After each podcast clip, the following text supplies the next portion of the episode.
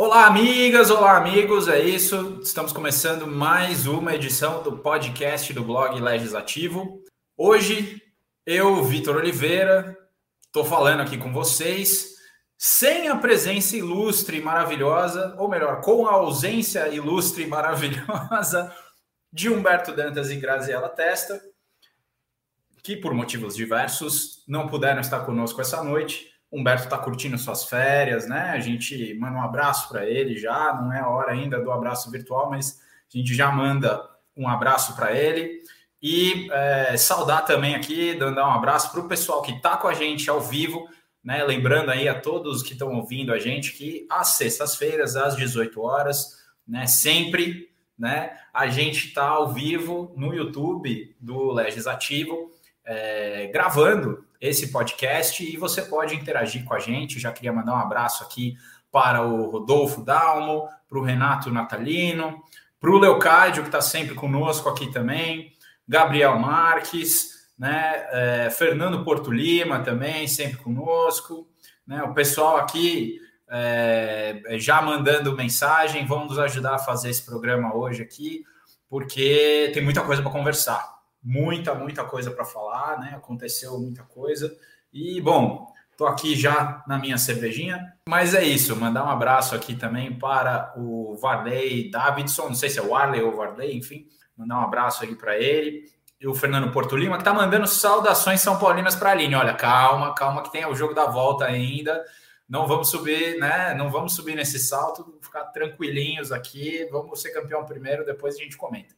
Então é isso, pessoal. Hoje vai ser esse programa um pouco diferente, né? Mas uh, temos muita coisa para falar e eu conto aí, com a ajuda dos nossos queridos espectadores aqui que estão conosco todas as sextas-feiras ao vivo. Você pode ser um deles também. Aproveitando aí para todo mundo já dar aquela curtida no vídeo, né? Quem ainda não se inscreveu, que se inscreva no canal, né? Para receber aí as atualizações, ativa o sininho lá, enfim, para não perder nenhum dos vídeos que a gente faz. Bom, é, a Aline aqui já mandando um abraço. Né? É isso, pessoal. Vamos que vamos. Hoje a gente vai falar. Vamos começar falando um pouquinho aí sobre a dança das cadeiras né, no, no parlamento com a janela partidária, né, que se encerrou, ou se encerra hoje, dia 1 é, de abril. Não é mentira, é verdade esse bilhete. Né? Vamos falar um pouquinho também sobre os ministros, enfim, toda essa troca aí do pessoal que vai sair, ah, tem que se desincompatibilizar, ou trocou de partido, ou tem que se desincompatibilizar do cargo para concorrer à eleição. Vamos falar, obviamente, da desincompatibilização ou das desincompatibilizações né, de cargo que ficaram aí, chamaram atenção, a loucura que foi a quinta-feira de todo mundo, com o renuncia, não renuncia do Dória, né? Vamos falar também das movimentações do, do Moro, enfim, e também do, obviamente, do Eduardo Leite, que está ali na espreita, e outros, né? Que se manifestaram aí ao longo dessa semana, mas vamos comentar um pouquinho dessa loucura toda. Uh, vamos comentar sobre a história, né? Legislativo me ajuda a te ajudar do Daniel, o deputado Daniel Silveira, a tornozeleira, né? Até escrevi Daniel e a tornozeleira aqui no meu roteiro, parece uma fábula, né? Podia ser João e o pé de feijão, mas não, no caso é Daniel e a tornozeleira né? E uh, por fim, se der tempo, vamos falar do sorteio da Copa também, que certamente é muito mais importante do que todo o resto que a gente está falando. Só uma brincadeira aqui, pessoal, mas a gente vai, vai comentar que tem muita coisa para falar hoje, né? E, e vamos que vamos. Bom, Hoje a Aline vai ter que se virar aqui com as minhas molhadas de bico ao longo do programa, porque eu estou tomando uma cerveja aqui enquanto faço isso, porque sextou, hoje sextou já, sextou aqui. Se você está ouvindo esse podcast no sábado ou no domingo, enfim, é, é, saiba que esse podcast não tem patrocínio algum de cerveja, mas a gente está sempre né, calibrado, é isso. hoje, hoje eu estou sozinho aqui, então eu preciso de um pouquinho de encorajamento aqui para chegar até o fim do podcast, mas vamos que vamos. Bom, primeiro, falar um pouquinho sobre essa dança das cadeiras é, que aconteceu com o fim da janela partidária. A gente já comentou um pouquinho sobre isso na última sexta-feira, né? Mas hoje, né, que a gente está gravando esse podcast, nessa sexta, dia 1 de abril, encerrou-se, né, de fato, a janela partidária. Né? Até aqui, porque ainda pode ser que tenha alguma questão aí de registro que não foi totalmente definida, né? É, a gente teve aí uma, uma quantidade de deputados que estão trocando de partido né, inferior à que aconteceu no mesmo período das últimas eleições. Né? Então, antes de 2018, da eleição de 2018, também houve né, essa janela e é, essa janela acabou sendo é, responsável pela mudança na época de 154 deputados que trocaram de sigla. Né? É, dessa vez foram 105. Se você pensar um pouco, uma redução é, nem um pouco desprezível, né? Então a gente teve é, é aí 49 deputados, se eu não me engano, que é, trocaram de partido a menos em relação às últimas eleições. Não acho que isso signifique também assim uma coisa muito, muito, muito incrível, né? Mas é, acho que significa talvez um momento aí que a gente está passando de consolidação do quadro partidário. Né? Então, assim, a gente tem, é, é, a gente teve aí essas trocas, como já era esperado, né? O PL, que é o partido atual do presidente Jair Bolsonaro, foi o maior beneficiado, porque vieram aí, especialmente do União Brasil, né? Que, na verdade, do PSL, especialmente do antigo PSL, mas também do, do antigo Democratas, que formaram a União Brasil, né, veio aí a maior parte desses deputados que migrou para o PL, que agora é o maior partido da Câmara, com 69 deputados. Né? Isso é, não é assim nada trivial também, porque se a gente pensar um pouco, é o partido do presidente da República, então é, é, volta o partido do presidente da República a ter um tamanho um pouco maior do que nos últimos anos, nesse caso aí, o uh, PSL com uh, seus uh, 69 deputados até o momento. Né? Eh, lembrando que o PL, quando do momento da posse, né, no começo da legislatura, tinha só 33 deputados, então foi um crescimento aí enorme ao longo da legislatura, ao mesmo tempo que a gente sabe também que é um crescimento um tanto quanto artificial, né? A gente sabe disso, mas é, o que não significa também que uh, depois das eleições o PL vai continuar um partido grande recebeu aí essa injeção de ânimo, né, por ser o partido do presidente da República, e também recebeu, né, uma, é, é, é, uma injeção aí de deputados que talvez seja apenas um ajuste aí em relação ao posicionamento do partido da presidência. Mas também aí destacar né, que é, União Brasil, que estava com 81 deputados, né, agora está só com 52, ainda é uma das maiores bancadas da Câmara. Né, a gente tem atualmente na Câmara esse cenário esquisito em que os partidos grandes não são necessariamente grandes, né, eles são é, médios, por assim dizer. Né? Então, assim, a gente precisa é, pensar um pouco nas consequências aí disso é, para a formação de, de bancada, né, para a formação de governo, acredito que não vai ter uma diferença tão grande quando a gente pensa que uh, os, uh, os últimos governos, enfim, é, ou melhor, as últimas coalizões que foram montadas pelo uh, presidente Jair Bolsonaro foram um pouquinho de mais do mesmo, né? Sempre ali com base é, em partidos que não necessariamente têm uma representação formal né, no, no, ministério, então partidos assim que é, é cujo vínculo com o governo efetivo é um pouco esquisito. No caso do PL e do PP, por exemplo, a gente tem aí uma relação um pouquinho mais forte, né? Então, assim, isso é uma, uma coisa para a gente observar de fato. Né? Aí, aproveitando aqui, o Leocádio comentou aqui, falou: ó, não deixe de comentar o jingle meme da ministra da Mulher, o que foi aquilo?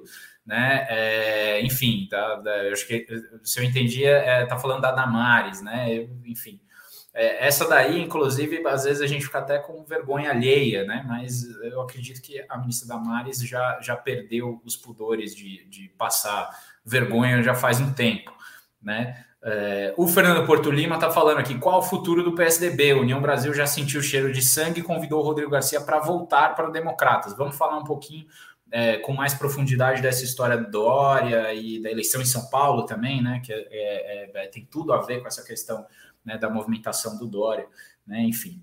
É, vamos, vamos aos pouquinhos aqui, a gente vai seguindo nos comentários, continuem mandando aí, pessoal, a gente é, vai conversando aqui ao longo dessa live, é, que no fim das contas é, se tornou o nosso podcast, né.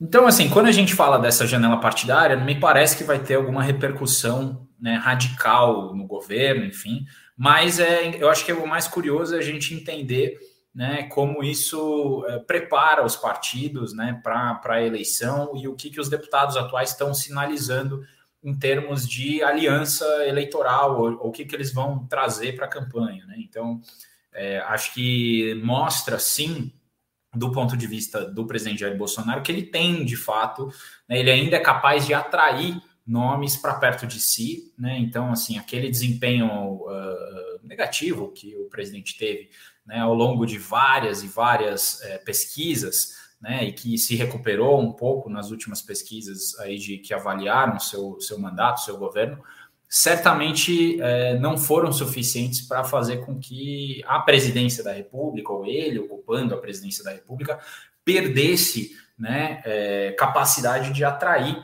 nomes, de atrair forças políticas. Então, assim, isso me parece, eu leio todo esse processo como uma demonstração ainda que limitada de força do presidente Jair Bolsonaro nesse caminho aí para a eleição, né? Lembrando aí que ter candidaturas, né, ou ter palanques, enfim, em outros estados, em, espalhados aí, especialmente a eleição para deputado, que, que tende a, ir mais perto das pessoas, é um jeito de levar também a eleição presidencial para mais perto do eleitor. Né? Então, assim, algo, algo bastante, bastante necessário, né? Que vai fazer aí. É, é, vamos precisar acompanhar esse processo para ver se isso de fato, quando chegar perto das eleições, ainda está assim, mas acho que ajuda a consolidar esse cenário, ou essa ideia, pelo menos, de que é, o, o, enfim, o, o, o, presidente chega forte de alguma forma nas, nas eleições, né? É, então, para o pessoal aí da terceira via, fiquem, é, é, é mais um motivo para eles ficarem tristes ou, enfim, ficarem longe do que está acontecendo no cenário político de verdade, né? E aí a gente também né, pode olhar para o que está acontecendo com o ministério, né? Assim, já, já falamos um pouquinho aí da, da Damares, mas a gente teve ao todo 10 ministros, né? Que deixaram os seus cargos, né? Para é, concorrer às eleições, né? Pelo calendário eleitoral, esse era o limite também, né? Para o pessoal sair, enfim, e, e voltar, é, sair do, do ministério, né? Quem estava na condição de ministro, ou quem estava, na verdade, na condição de qualquer coisa, exceção feita ao legislativo, né, aos cargos no legislativo, precisa se desincompatibilizar, ou seja, renunciar, sair do cargo de alguma forma, né, para que uh, uh, possa concorrer às próximas eleições. Né? Então, assim, tem cinco ministros que vão buscar vaga no Senado, né, então isso é importante mencionar. Uh, a gente tem aí alguns que, por exemplo, o, o Braga Neto, cotado, né, muito provavelmente vai ser o candidato a vice na chapa do Bolsonaro. É, a gente tem né, é, a, a, ministra Damares, por exemplo, vai concorrer a senadora, ou pelo menos está pleiteando uma vaga né, no Senado. Flávia Arruda também vai buscar uma vaga no Senado, no Distrito Federal. Mesma coisa com o Gilson Machado, que é aquele da Sanfoninha, né, que estava no turismo, enfim. Né, é, a gente tem o Marcos Pontes, que é o ministro da Ciência e Tecnologia, que é, deve buscar uma vaga uh, para deputado em São Paulo, né? No, e aí a gente tem, além dele, pro, ainda buscando vagas no Senado, o Rogério Marinho, que é ministro do Desenvolvimento Regional, já foi do PSDB, enfim, é, mas virou aliado ali de, de primeira hora do governo Bolsonaro, pelo menos, né? e Tereza Cristina, que é ministra da Agricultura. Né? Então, esses aí vão concorrer a vagas no Legislativo, né? E, e, e, alguns deles, inclusive, com, com boas chances de serem eleitos. Né? A gente tem também alguns que vão sair para concorrer né, ao executivo estadual, né? No caso, uh, o Tarcísio de Freitas é o nome que está né, mais em evidência por conta de tudo que aconteceu essa semana com o Dória no estado de São Paulo. Né? Ele vai buscar aí né, uma posição de governador em São Paulo. O Onix Lorenzoni vai buscar a mesma coisa no Rio Grande do Sul. Né? O Onix Lorenzoni, que foi uma, da, uma figura mutante nesse governo Bolsonaro.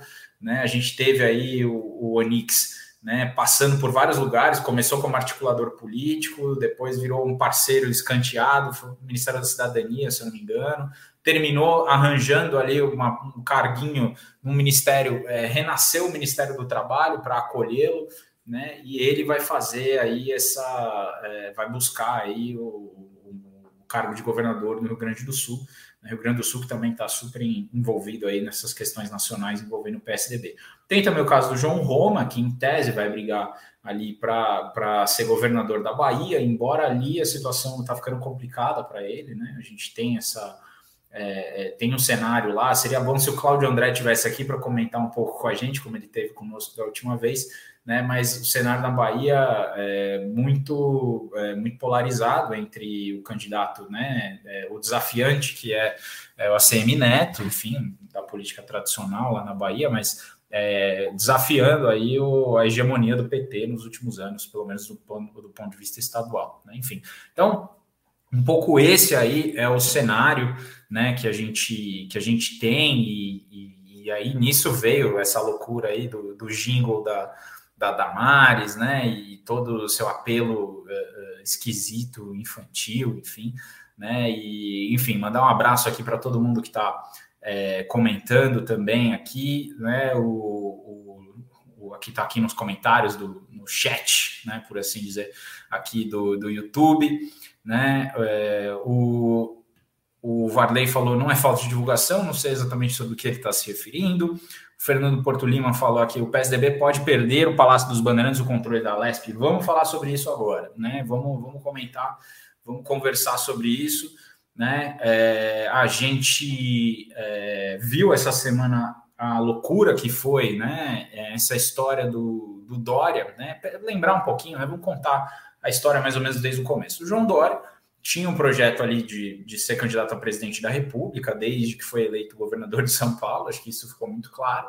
Né? Inicialmente, muito próximo ao Bolsonaro, mas ao longo do, da caminhada, acho que todo mundo viu, né? É, é, e com a história das vacinas, o distanciamento progressivo entre os dois, né? entre Bolsonaro e João Dória, e ficou claro ali que ele tinha que buscar um caminho distante do, do bolsonarismo também, né? mas ao mesmo tempo é muito difícil para um candidato como João Dória né, buscar o apoio da esquerda, enfim, ou ser capaz de angariar qualquer tipo de apoio. Mas o grande lance é que o Dória teve um problema muito sério de lidar com o próprio partido. Então a gente teve aí as prévias malfadadas do PSDB, que aparentemente vão ser menos respeitadas do que o resultado da eleição presidencial pelo Bolsonaro.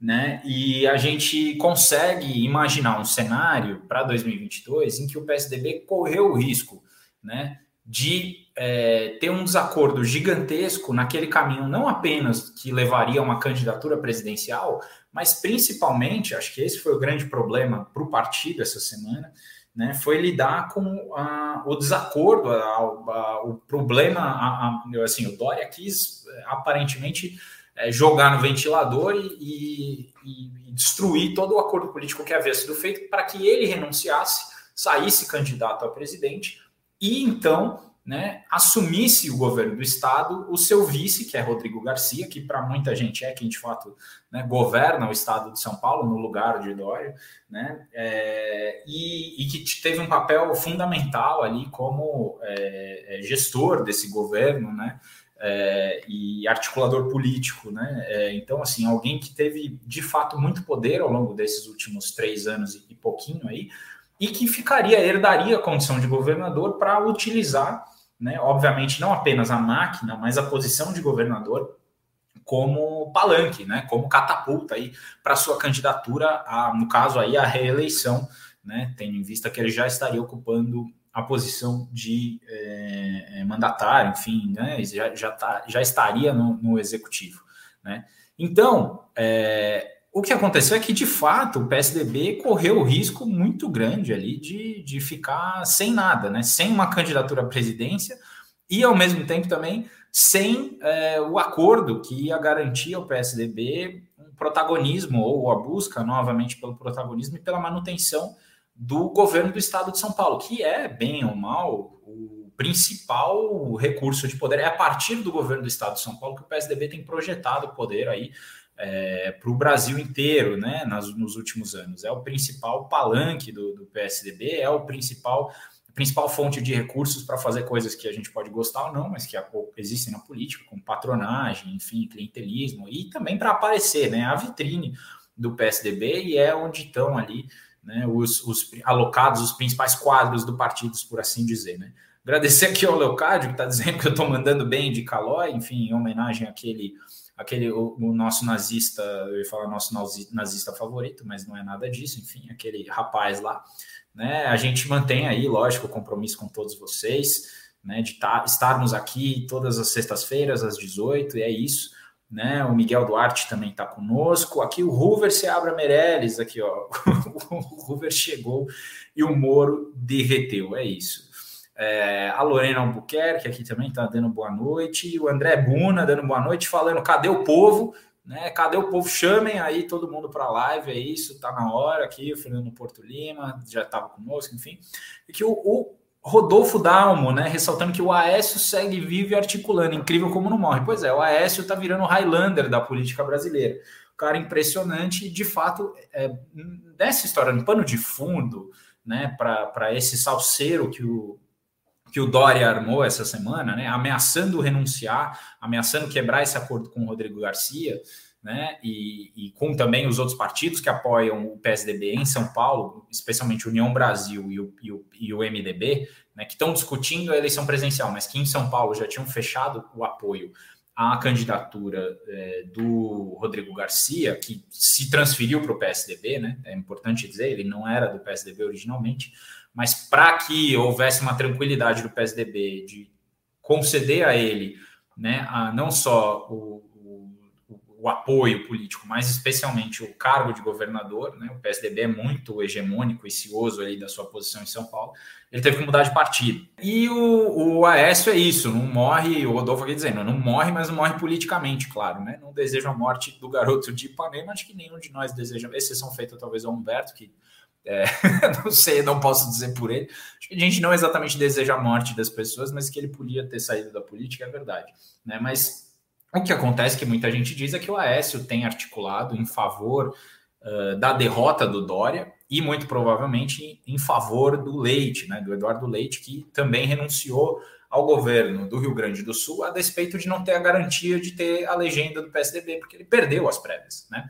Mas a gente sabe que nem o, o próprio PSDB tem garantido né, ao Dória essa legenda de o próprio Bruno Araújo, que é presidente do PSDB, deu a entender hoje, a despeito de estar com o Dória no evento ontem, deu a entender que o Dória precisa construir a candidatura dele com os parceiros. Então, assim, está muito claro que é, a coisa não está não tá simples para o lado do Dória, e ele tentou dar uma cartada, né?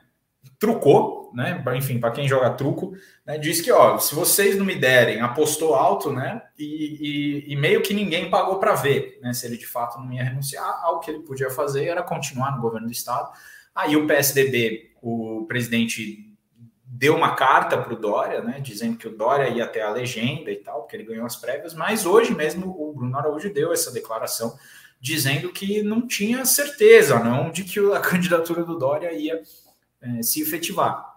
Né? Então, assim, algo muito curioso aconteceu aí né, com, com o João Dória, e a gente viu, sim, nos bastidores, o Aécio Neves, é, é, ou pelo menos disse aí, né, sobre os, nos bastidores dessa história, que o Aécio está articulando, de fato, é, a candidatura do Eduardo Leite. Eu acho que é muito mais o Aécio articulando uma com né, deputados e deputadas e outros que vão ser candidatos do PSDB né? Acho que tem essa questão do uso do fundo partidário. Se você lança uma candidatura presidencial e uma candidatura presidencial para valer, que seja séria, né? é óbvio que isso traz benefícios do ponto de vista uh, dos votos para deputado federal e estadual. Né? O famoso efeito coteio aí que a política, é, é, ciência, que a ciência política fala.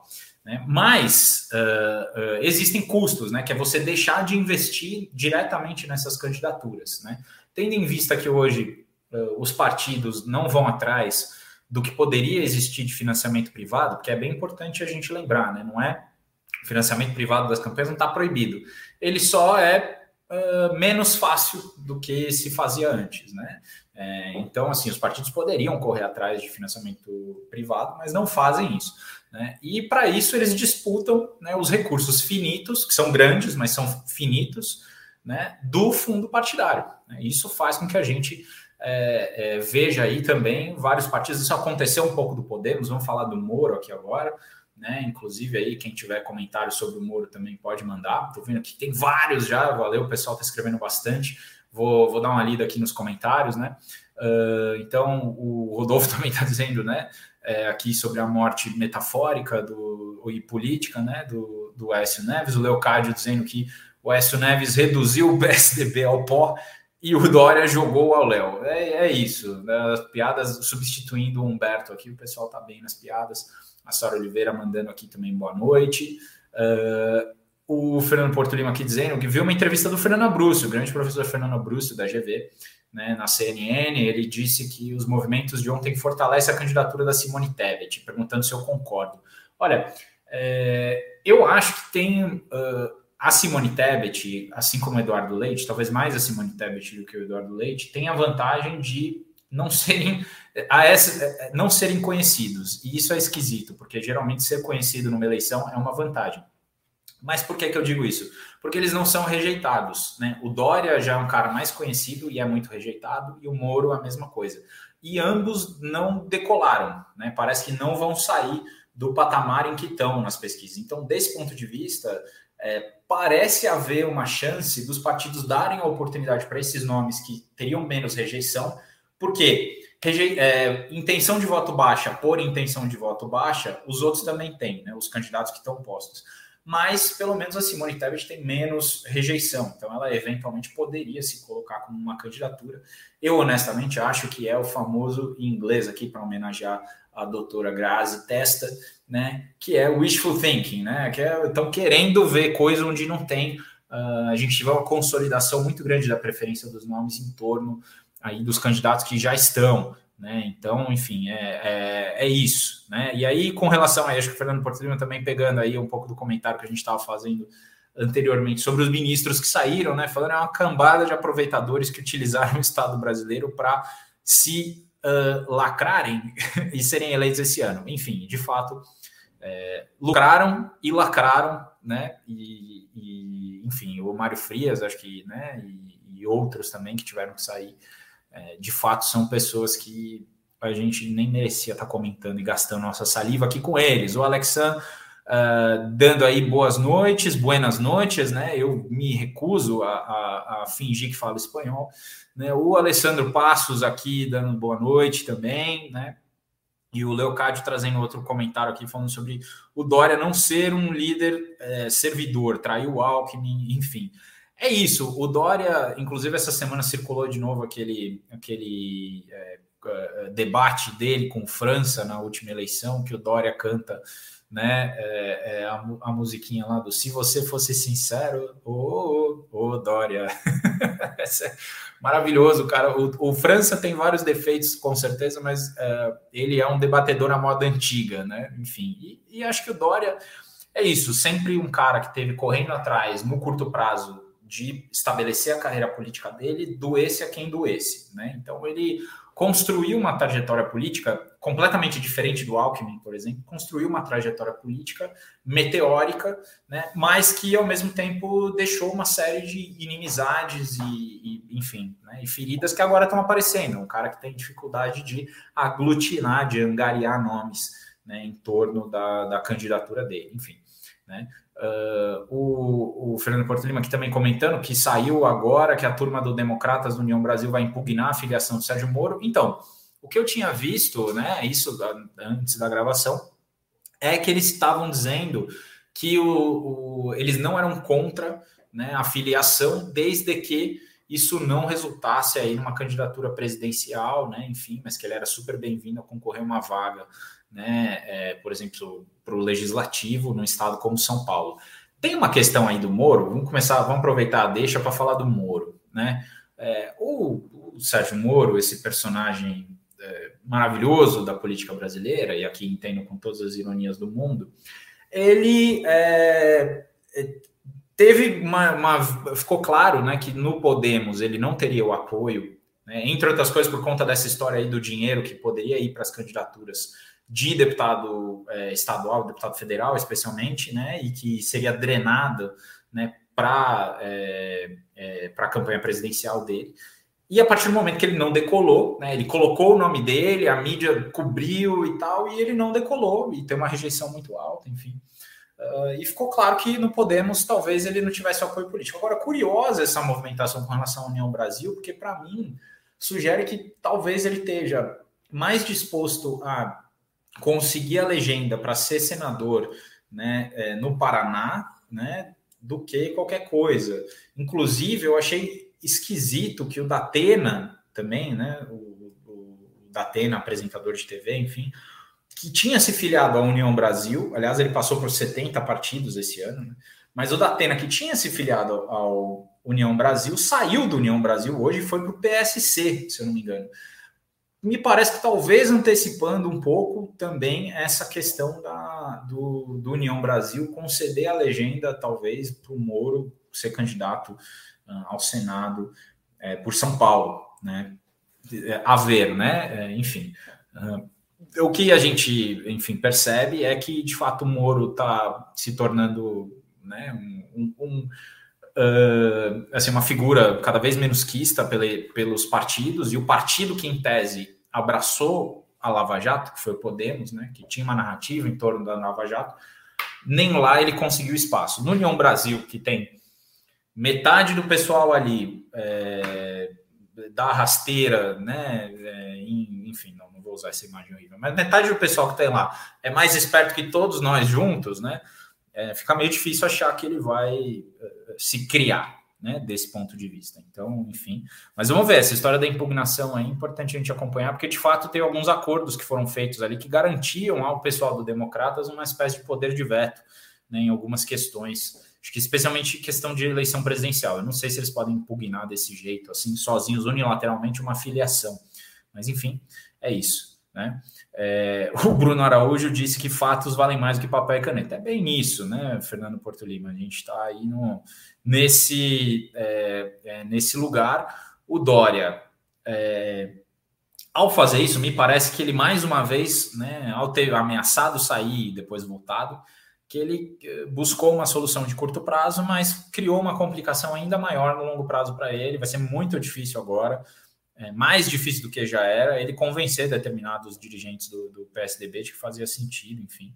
Né? Então, a gente, é, enfim, vai ter que ver. O Gabriel Marques aqui está dizendo que o Dória, que dizia ser contra a reeleição, mas então, o Dória não tinha dito que ia concorrer à reeleição, né? Ele, ele ficaria no governo estadual e até abriria a mão. Foi essa a ameaça, pelo menos, né? Foi isso que soltou na, uh, nos bastidores, aí, nos tais dos bastidores, né?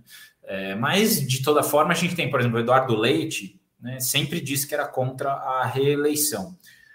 A bem da verdade, se vocês perguntarem para todos os cientistas políticos, eu tenho quase certeza que a maioria deles vai dizer que não é contra a reeleição.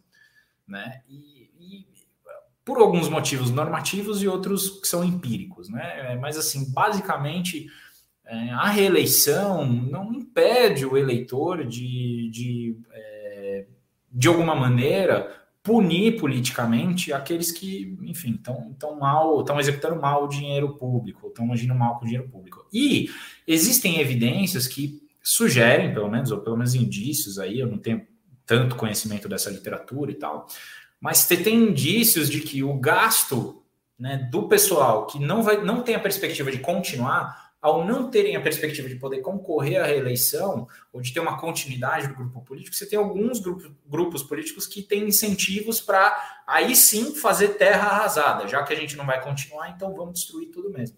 Que seria um contraponto àquela argumentação de que ah, o cara faz tudo para se reeleger. Eu acho que as duas coisas podem ser verdades. E a gente tem lugares em que a reeleição não pode ocorrer, inclusive o parlamento, por exemplo, na Costa Rica, os deputados são proibidos de se reelegerem. Né? Então eles fazem o seguinte: eles, eles fazem campanha se elegem deputados nacionalmente. Aí eles voltam depois para os estados e para os municípios, na verdade. Né? É, lá, Costa Rica não tem estado, se eu não me engano, mas tem, tem a questão dos municípios e, e, e outros órgãos regionais. Então eles vão fazendo esse ping-pong aí. Né? Então, às vezes, essa artificialidade de querer acabar com a reeleição, a mesma coisa, por exemplo, que acontecia quando você impedia que os deputados migrassem de partido. Né? Enfim, então, assim, tem, tem algumas questões que a gente precisa entender que nem sempre levar a ferro e a fogo pode ser melhor, né? E, e, e outra coisa, assim, também. Reeleição, né? Eu, eu não acho que tenha sido isso que o, que o Gabriel aqui falou no seu comentário e tal, mas a questão é, exercer o poder no governo representativo é pré-condição, e, e, portanto, ganhar a eleição, querer ganhar a eleição e querer exercer o poder é pré-condição para mudar as políticas públicas, certo? Se você não tem cargo, não tem voto, você não tem legitimidade para mudar a política pública no Brasil. Pelo menos essa é, né? a, a nossa maior aí, é, enfim, é, os incentivos são colocados dessa maneira, né? Não é que, obviamente, você não pode exercer influência fora de cargo, é, é, enfim, mas é uma questão que a gente precisa levar em consideração que o governo, o governo representativo funciona dessa maneira, enquanto nesse instante passa aqui uma ambulância na rua e vocês devem estar ouvindo essa trilha sonora de fundo, maravilhosa, né? Enfim, Uh, o Hélio Félix, um abraço aqui para ele, está conosco também, dizendo boa noite. Se o Bolsonaro perder em outubro, possivelmente para o Lula, o Arthur Lira vai ter dificuldade para ser reconduzido à presidência da Câmara? Essa é uma pergunta que eu acho que não é tão simples de responder. Tudo vai depender, obviamente, da formação de bancadas. Se a gente continuar com o, o que a gente convencionou chamar de centrão aí, predominando na Câmara, ou seja, se os partidos que disputam a presença da República, aí especialmente eu digo, no caso da derrota do Bolsonaro, se especialmente o PT, o PSB, seus aliados, enfim, de centro, esquerda e tal, uh, vai depender da votação deles, né? Se eles tiverem, melhorarem as suas posições, talvez eles consigam fazer acordos que vão impedir esse tipo de candidatura vinda do Centrão, liderada pelo Centrão, de comandar a casa. Né? Agora, vai depender também da habilidade política e dos acordos que o Lula, por exemplo, resolver firmar. Então, eu acho que essa é uma questão que a gente vai precisar ficar de olho, sim, mas que vai depender muito do resultado das eleições. Se continuar pulverizado, meu palpite é dizer que não, ele não vai ter dificuldade. Agora, se isso, até porque ele ainda vai ter controle sobre o orçamento de alguma forma, né? Em função da indicação do relator e das emendas que o relator vai fazer né, é, ao, ao orçamento, que é uma coisa que a gente vai precisar resolver logo né? enfim.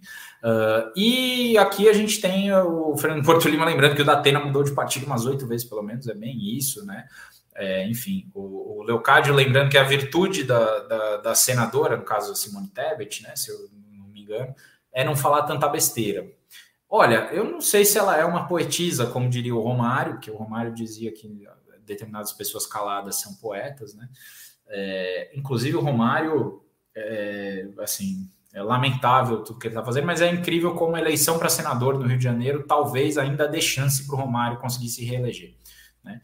Isso, é uma, isso é uma coisa maluca, né? Enfim, essa eleição para senador do Rio de Janeiro e, a, e o que a própria esquerda está fazendo com a perspectiva de ter o Alessandro Molon candidato ao Senado, né? Que é um projeto antigo, enfim, né? Mas é, é, enfim, até o, o para que o Freixo seja candidato a governador, estão abrindo mão, inclusive, da candidatura do Alessandro Molon para o Senado. Né? Então, é importante a gente também ficar de olho nisso, porque no fim das contas pode ser que o eleito senador pelo Rio de Janeiro não seja alguém tão diferente assim do que a gente está acostumado por quase que por WO. Né? É, enfim, o Alexandre está dizendo aqui né, que o, Dória assumiu que foi tudo um plano, essa renúncia da renúncia. Pois é, é, eu acho que foi um plano, mas é aquela coisa meio. Eu não sei o quanto que é meio isso é, igual o Abel Ferreira, o técnico do Palmeiras, né? Igual o Abel, que diz que tudo tem um plano e tal. Às vezes, é, às vezes você arrisca só, né? O plano é arriscar, né? E você não tem certeza do resultado, né? Enfim, é, é e eu acho que ele arriscou uh, e de fato tentou ali dar uma, não vou dizer virar a mesa, mas talvez evitar que a mesa fosse virada. O, o Moro, segundo aqui o Fernando Porto Lima, deu uma entrevista coletiva agora há pouco e disse que não desistiu da presidência. Né? Então, vamos ver. Né? É, é, isso. É, você não é candidato de você mesmo. Né? Isso é, é o que eu diria para o Moro. Ele precisa ser candidato de alguém ou de alguém. Né? É, seja mesmo do ponto de vista individual, assim, as maiores lideranças e os caras com grande, né, as pessoas que têm grande capacidade né, de, de, se, de se colocar como líderes e tal, ainda assim eles precisam liderar alguém ou alguém ou alguns grupos, ou enfim. É, você não consegue ser candidato de você mesmo. Né? E nesse momento o Moro é cada vez mais candidato dele mesmo, lembrando que até os aliados dele, que eram do, é, do MBL, por exemplo, né, ele também perdeu esse pessoal. Então, enfim, tá, ele está cada vez mais isolado, está num partido em que ele não tem nenhum tipo de consenso. Então, assim, parece que o Moro cada vez mais né, é, vai ter poucas condições aí de se colocar como viável na disputa presidencial. Agora, para ele é importante também dizer que vai estar tá na, na, candidatura, que dizer que vai manter a candidatura à presidência para manter o nome em evidência. É isso. A gente aqui, por exemplo, está comentando sobre o Moro quando, a bem da verdade, talvez ele não tenha essa relevância toda nesse momento para a disputa da, da presidência, enfim. Né? Então, acho que é um pouco isso, a gente tem que, é, tem que medir aí esses passos na medida da, do, do, do que é possível e não do que né, eles gostariam que fosse. Né? É, e o Leocádio aqui está dizendo que tem uma, tem uma piada, ô, pessoal. né? O Centro Democrático, à exceção do MDB, é composto por filhotes da arena, como, como dizia aí, filhotes da ditadura, né? lembrando aqui o Leonel Brizola, né? o Leocádio. É uma, é, é, de fato, é uma, uma questão, né? Esses partidos que, muitos deles que se colocam como centro democrático, não necessariamente eram tão democráticos assim anteriormente. Agora, óbvio que é, já faz tempo também que esses partidos, uh, por mais que sejam herdeiros do, do, partido situacionista na época da ditadura, né? O caso, por exemplo, é, do, do, do, PFL, depois Democratas, né? E atual União Brasil. Né? Você tem outros casos, por exemplo, desses que eram situacionistas na época da ditadura, continuaram situacionistas depois uh, na época da democracia e serão situacionistas não importa o que, né? É o caso, por exemplo, de um, de um PP da vida, que era um antigo né, PDS, enfim, também um, um dos partidos de origem, né? Partido pelo qual, se não me engano, o Paulo Maluf se candidatou né, na eleição direta que ele perdeu para presidente contra o Tancredo Neves, né?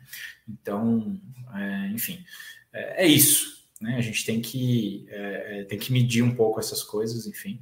Né? E o Luiz Davi Costa Faria aqui dizendo que depois da entrevista, a ala do União Brasil falou que iria impugnar a filiação dele. Então é isso, ele disse que não tinha desistido, e aí depois a União Brasil falou que impugnar. Muito obrigado aqui ao pessoal, nossos queridos ouvintes, né, telespectadores, youtubers, sei lá como é que eu falo disso, né, mas que estão me ajudando aqui a fazer uh, o podcast de hoje, né? Lembrando aqui que se você quer participar também da, da nossa conversa aqui toda sexta-feira, às 18 horas, no canal do Legislativo no YouTube, a gente começa aqui a bater esse papo. Às vezes a gente até demora um pouquinho para começar a gravar e fica aqui, né, batendo papo com o pessoal que chega antes. Então, um abraço aí para todos os Savanners e, e, e, o pessoal que acompanha a gente aqui no YouTube. Né? O Jean Thomas aqui chegou agora, dizer, cheguei no fim, mas cheguei, não, ainda temos mais um tempinho aí, mais um dedo de prosa, fica à vontade, Jean, participar, pode chegar. Bom, uh, e uh, para não dizer que não falamos das, das flores, né, assim, é, é, vamos falar também do que aparentemente pode é, é acontecer no PSDB do ponto de vista do, do ex-governador, né, que renunciou agora, o Eduardo Leite, né, que é, também se coloca aí como uma alternativa né, para, enfim, candidatura. Falamos um pouquinho aí do que tem sido feito, da articulação em torno dele, mas dizer que é muito curioso que alguém largue né, um cargo de, de governador sem a certeza de que será candidato. Né? Então, isso é um movimento curioso.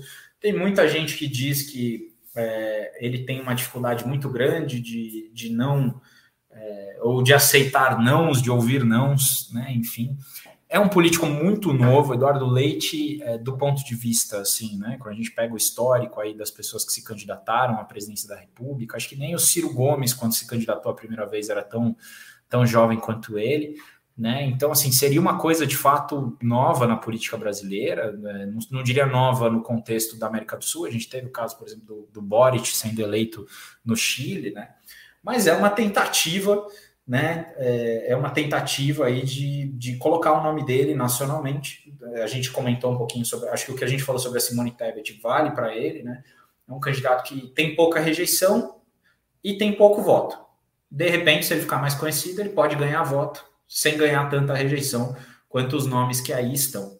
Acho que o, o problema de todo esse raciocínio é que ele ignora que a gente tem uma consolidação muito grande né, de em torno aí da disputa é, é, Lula e Bolsonaro. Né? Você tem duas candidaturas muito fortes, isso reduz demais o espaço para que outras se consolidem.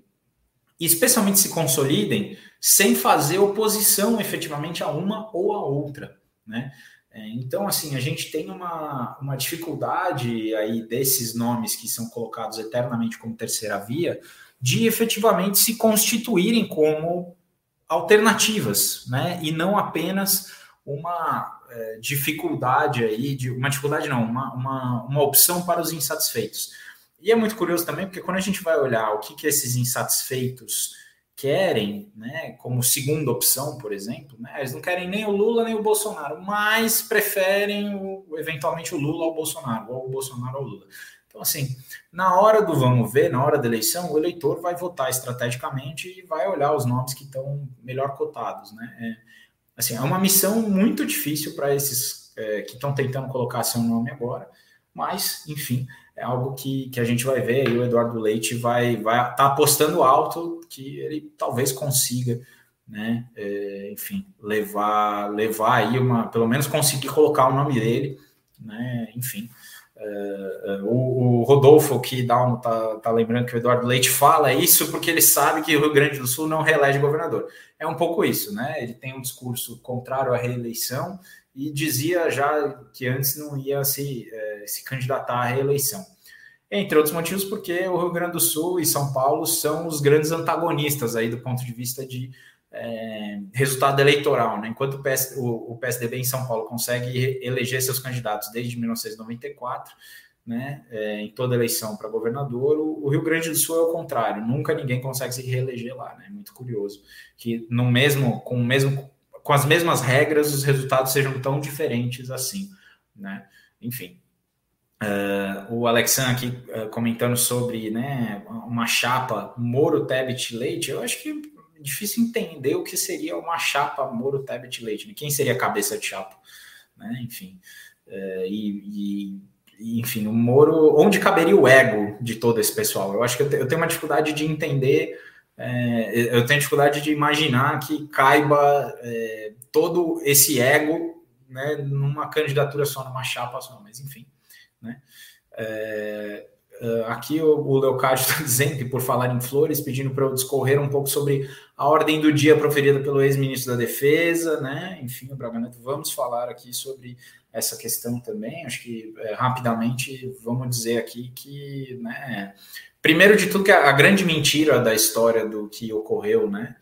É, em 1964, começa pelo fato da data e os militares até hoje não admitirem que ocorreu em 1 de abril e não em 31 de março. Enfim, a fake news já começa por aí, né? Agora, é, é, é quase, é quase curioso, assim, que esses militares, que, que todos aí que se formaram ainda, né, é, na época da ditadura, enfim, ou no final da ditadura, ou do meio para o fim da ditadura, enfim, é, tenham essa esse romantismo às avessas com relação ao que significou né, aquele movimento, né, e, e, que comprem e reproduzam esse discurso de que foi para evitar a instauração do, do, do, comunismo no Brasil. Né.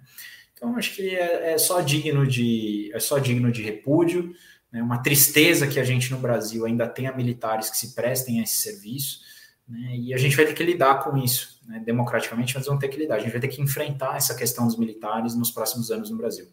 Né? Obviamente, a gente precisa começar por removê-los do governo, removê-los do poder. Né? Isso é importante. A gente vive um governo que, embora né, não dê para a gente afirmar que é autoritário, que é ditatorial, gostaria de ser autoritário, certamente, e que é composto e apoiado, sim, por figuras importantes das Forças Armadas. Então, não dá para dizer que, que é natural que as Forças Armadas ocupem protagonismo tão grande assim no governo. Né? Acho que não seria natural que ocupassem qualquer função né, de civis, mas é, é, mais esquisito ainda quando é desse, quando é, é, é, tanta gente assim.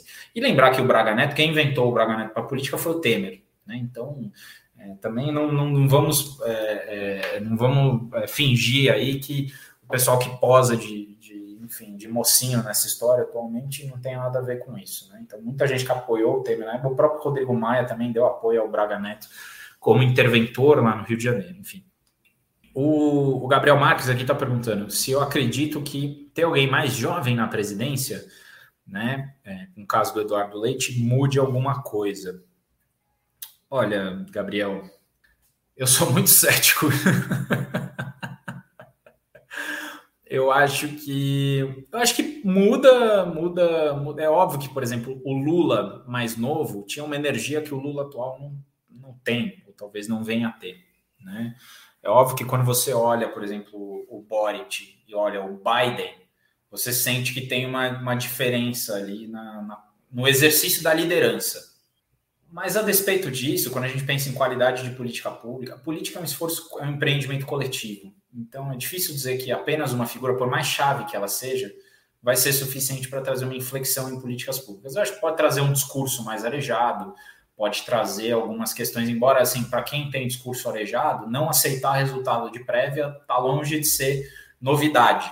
Né? Desse ponto de vista, é muito antigo, inclusive, né, o que o Eduardo Leite está fazendo, né, que é tentar subverter, tentar ir para o tapetão ou tentar subverter de alguma forma a decisão uh, que foi feita e aparentemente é, aceita né, e, e, legítima, né, enfim, de escolha interna, financiada com dinheiro público, inclusive, enfim. Então, é, é, não sei se muda alguma coisa, viu? Eu acho que quando você tem uma renovação coletiva da política, aí talvez tenha algum efeito. Eu acho que, aliás, mentira. Eu acreditaria que de fato teria um efeito se fosse uma coisa mais coletiva né, e não ficasse restrita a uma figura só. Né, enfim. Uh, o Jean Thomas aqui está dizendo: sei que é cedo, mas há uma expectativa real de diminuição do número de partidos, é, é, do número efetivo de partidos, ou número de partidos efetivos, na verdade, né? É, na Câmara dos Deputados no ano que vem, considerando as novas regras eleitorais. Então, Jean Thomas, sim, eu diria que sim, é cedo, mas eu tenho essa expectativa. É, eu acho que por alguns motivos, o primeiro, obviamente, é a cláusula de desempenho, né? então a gente tem aí já uma barreira é, é, que, que faz com que, na verdade, não é a barreira em si, mas é o incentivo que ela traz para os acordos que estão sendo fechados agora. Né? Então você vai ter aí, é, teve já né, o caso de federações sendo formadas, né? Isso daí vai, vai dar uma aglutinada, né? É, é, e quem não está fazendo federação tá, vai buscar né, ter um, um, um desempenho é, é, estratégico melhor em alguns estados. Isso naturalmente aumenta a competição para o legislativo, né? E, e, a minha expectativa é que, embora isso não seja uma certeza, né, uma hipótese tão válida quanto outras, né, a gente não sabe efetivamente o que vai acontecer. Olhando para o que aconteceu nas eleições é, de uh, municipais, né, de 2020, já com a mesma regra, eu fico com a impressão que sim, né, com base no que aconteceu nas municipais, que foi uma leve consolidação nas capitais e tal, eu acho que sim, a gente iria migrar para esse cenário. Mas acho que mais importante do que isso vai ser o fim das coligações na eleição proporcional. Né. Eu acho que isso vai ter um efeito de transparência do eleitor. Eu acho que o cara que for votar no Bolsonaro ou no Lula vai olhar o número do partido também com, com mais clareza, vai ter mais condição de olhar isso. Os partidos vão fazer campanhas pedindo para que haja essa coerência. Né? Então, assim, eu acho que talvez os grandes partidos vão voltar a ser de alguma forma grandes, a concentrar a maior parte das cadeiras né? E a gente vai ter aí uma diminuição desse negócio em que todo mundo tinha 50. Teve uma época que, na, na, nessa legislatura que entre todos os partidos, a maior parte dos partidos tinham entre 30 e 50 deputados. Assim, é uma coisa maluca em termos de dispersão, de fragmentação, que é o que, no fim das contas, o número de, de partidos efetivos mede. Né? Então, assim, é uma medida de concentração desse mercado político, se é que a gente pode chamar isso de é, mercado. Né? Bom, Uh, estamos chegando aqui, né, agora do meio para o fim, mas eu não queria deixar de, de, de citar o caso bizarro e vergonhoso para o legislativo. Aí esse é o momento, o legislativo me ajuda a te ajudar, né? Humberto não está aqui, mas é, que foi o deputado Daniel Silveira se escondendo, usando o legislativo, usando a Câmara dos Deputados para fugir de uma decisão judicial, assim, né?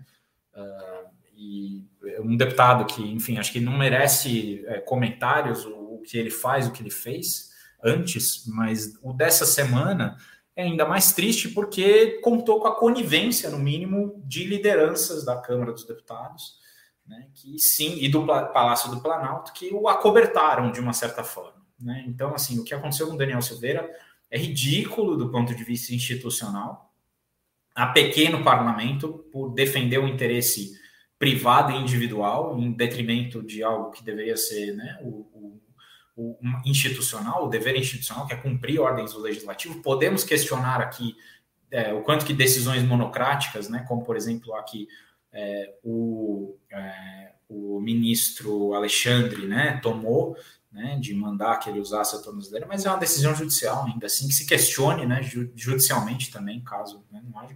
E a gente já tem agora uma decisão, se eu não me engano, já existe maioria no Supremo, né, para que seja validada ou convalidada, aí, confirmada a decisão do Alexandre de Moraes. E, bem da verdade, a gente viu que aquela história que o Humberto, inclusive, sempre fala, né? O cara é um, tem toda essa imagem de machão e não sei o quê, mas foi só o ministro dizer que ele ia ter que pagar uma multa, ou que ele mexer no bolso dele, que né, foi-se embora, foi-se embora a, a, coragem dele, o enfrentamento, ele mostrou que é, na verdade, ele uma questão meramente individual, né? É, enfim. Uh, o Renan aqui, inclusive, dizendo que esse deputado pensa que tem força, mas só tem por contra o parlamento. É verdade, né? É, é isso. Né? Aquele, esse é o típico cara que ele chama os amigos na hora da briga, né? Ele é grandão, mas ele, ele, ele chama os amigos na hora da briga, né? Enfim. Uh, o Miguel Duarte aqui dizendo que acha que a intenção é essa com o verniz de ajudar a governabilidade. Não sei se você está comentando aí sobre algo que a gente estava falando mais cedo, né? Enfim.